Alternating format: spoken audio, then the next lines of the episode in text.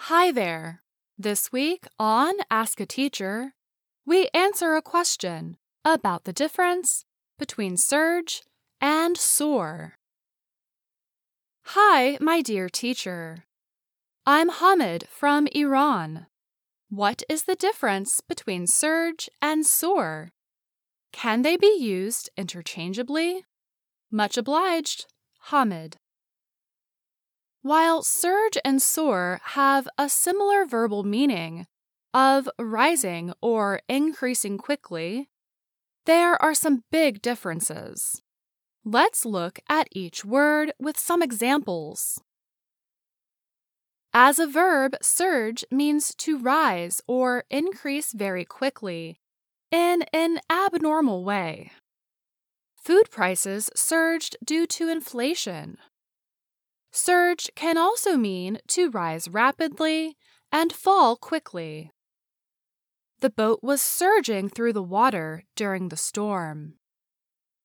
When talking about something coming in waves, we can use surge. The waves surged to the shore as the hurricane approached.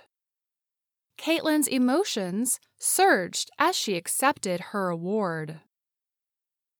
And lastly, as a verb, we use surge to talk about physical things like electricity or water moving rapidly through something, and with force or power.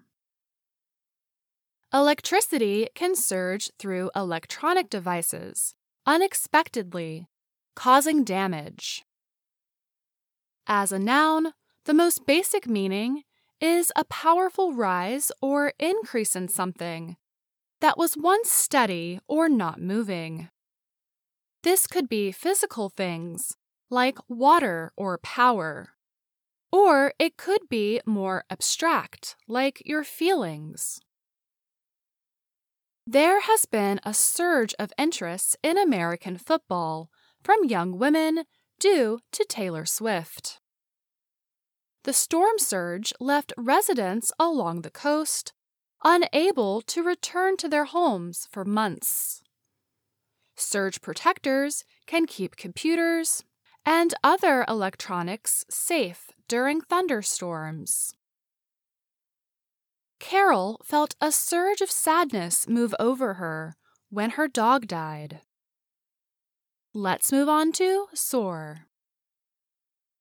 Much like surge, soar is a verb that can mean to rise rapidly.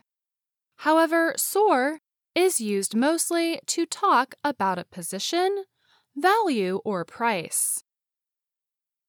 Pat's blood pressure always soars to 140 over 90 when she goes to the doctor because she is worried.